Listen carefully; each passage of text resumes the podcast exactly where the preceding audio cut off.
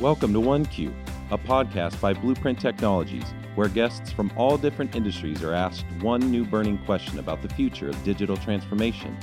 Here's your host, President and co founder of Blueprint, Ryan Neal.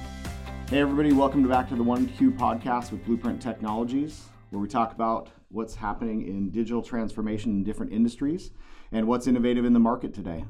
On today's podcast, we have Craig Grootenboer. He is our regional director out of our New York office, uh, and he is actually in town. We thought I'd grab him a little bit of his time and have him share his vision for what's going on in the financial industry and what he thinks uh, is going on in special and digital transformation. So, welcome to the podcast, Craig. Thanks, Ryan. Super excited to be here. You want to tell us a little bit about yourself? Yeah, love to. Uh, so, I, I, come to Blueprint from the financial services industry um, where I've spent uh, my career in various roles within retail and commercial banking as well as capital markets. Um, you know, throughout my career, I've seen, I think a lot of us in financial services have seen a sort of a paradigm shift within the industry um, where it went from very manual and high touch, uh, you know, face to face relations with clients to very automated and electronic and the digital transformation is playing a huge part within within that space. So, um, you know, really excited to take the skill set that I have from capital markets and and from financial services and apply it more into the technical realm um, and, and, specializing really in data and you know advanced analytics, which is really some of the hot topics within the financial services industry at this point. Yeah, I think you know we talk a lot about on this show uh, about the different pressures that are affecting a lot of different industries and I don't think anybody real a lot of people realize how much pressure is actually on the financial industry. Um, do you want to talk about kind of the state of, of the financial market and what are the what, what's really driving some of that pressure? Yeah, so uh, you know, after 2008, where we had you know the economic crisis, there was a, a, big regulatory push. So you know, a lot of a lot of the responsibilities on these financial services firms and a lot of the capital and resources was really dedicated over to that regulatory um, space and, and making sure they're compliant within that space. So, you know, you're, you're dealing with large vets of, of data and really making sure that the data is, uh, you know, really reconciled, accurate, dependable, because you're going to be handing that over to regulators, um, is really driven, you know, a lot of, of, of where we've gotten to today. That's um, interesting. So they've um, been investing in, uh, in uh, compliance and not necessarily investing in the customer, I guess, then, right? Yeah, I mean, it's, you know, you have to do both things, right? Like you need to stay compliant. At the same time, you have to keep the customer in mind. And a lot of those regulations really are focused on making sure that the banks keep the customer first and not mm-hmm. the banks first. That's really what's what's driven a lot of this, um, especially when you talk about uh, you know capital markets and, and, trading, making sure that you're trading in the best interest of the customer, not the best interest of the bank. So there's right. been a lot of regulations around that specifically. What uh, um, what are kind of the key um, in indicators of the pressure that the banks and, and the financial industry are facing right now? Um, you know the, the key indicators. Um, you know, again, keeping the customer customer first, um, making sure that you're uh, you know compliant within all those regulations. Mm-hmm. Um, it's just a, a, a, huge strain on the banks when you have to take all of your resources and really dedicate it, you know, to being compliant. At the same time, you know, the expectation like you have to be realistic is how many resources and can you dedicate over to to the customer. Yeah, and then still you're trying to build a business and be profitable at the same time.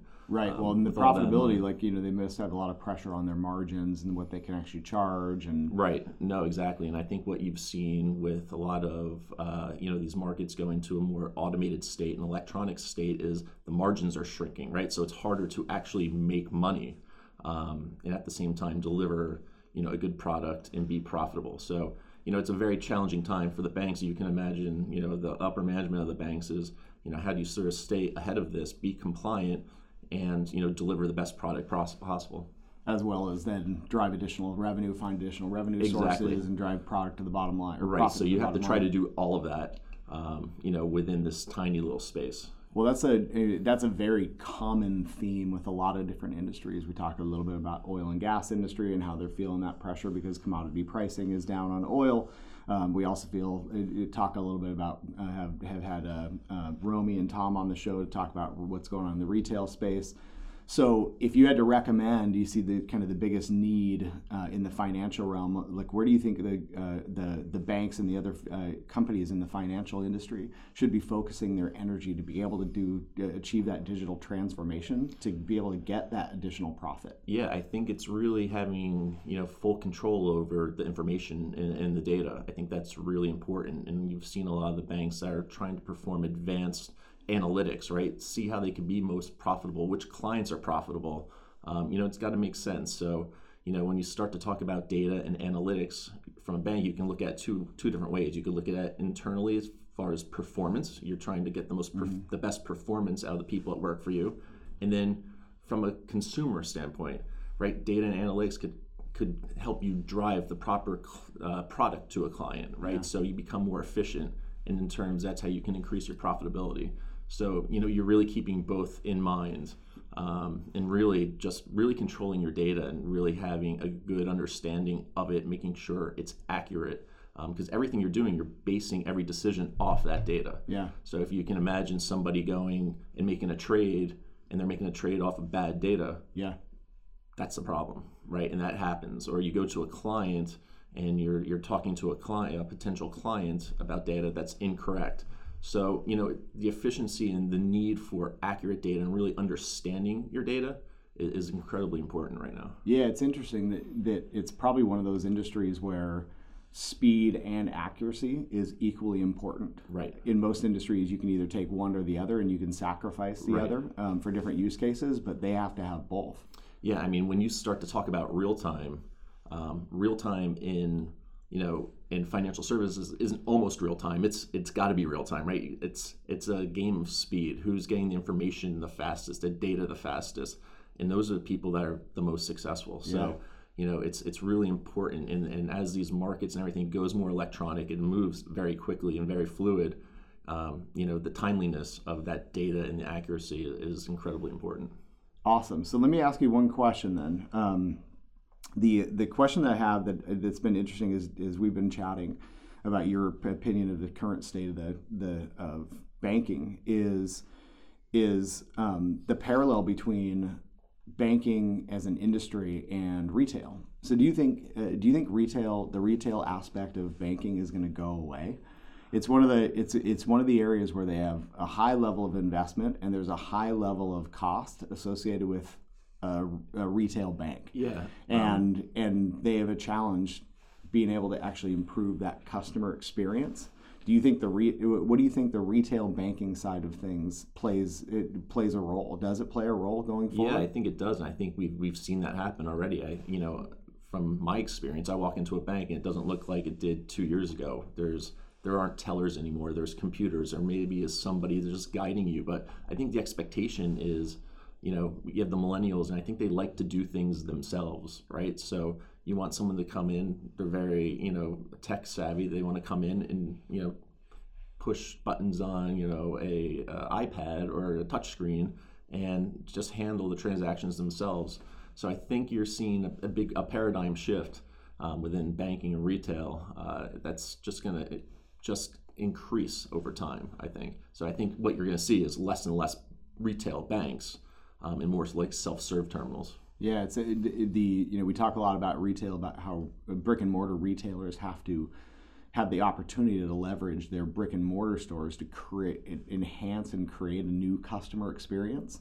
Right. Um, I wonder if you know banks have to take the same approach. Yeah, I think uh, you know I, I, think it's it's shifting. I mean, the world we live in is is totally shifting. Where it's uh, you know when when you talk about the inter the, interaction between people is is a lot less. It's it's person and machine, and they just you know I think they've found that the machines are very efficient, mm-hmm. right? And a lot of times you know the people are what slow down and, and decrease the efficiency. So right. you know I think you're seeing the removal of the person, which is a little scary you know it's it's it's like how far do we go right? Robotics and you start to talk about ai and things like that. Yeah. um, you know banking is just one industry. I think it's it's there. You're seeing it already. When do you think amazon gets in the banking world?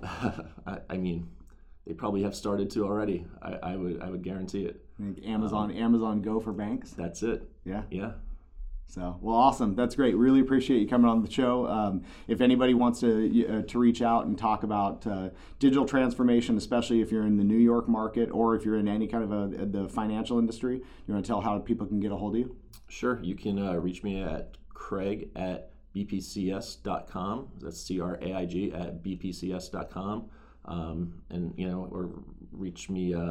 You know, ping me on, on LinkedIn or you know any of those platforms, and I, would love to continue the conversation. Awesome. Well, thanks for coming on the show today. Uh, as uh, we talked about before, this is the One Q podcast with Blueprint Technologies, where we talk about what's uh, new and interesting and innovative within the different industries and digital transformation. Talk to you next week. Thank you for joining us on OneQ, a production of Blueprint Technologies. Subscribe to the show to be the first to hear about announcements and new episodes. Be sure to visit our website at bpcs.com to learn more about digital transformation and the innovative technology solutions you could be using today. See you next time on OneQ by Blueprint.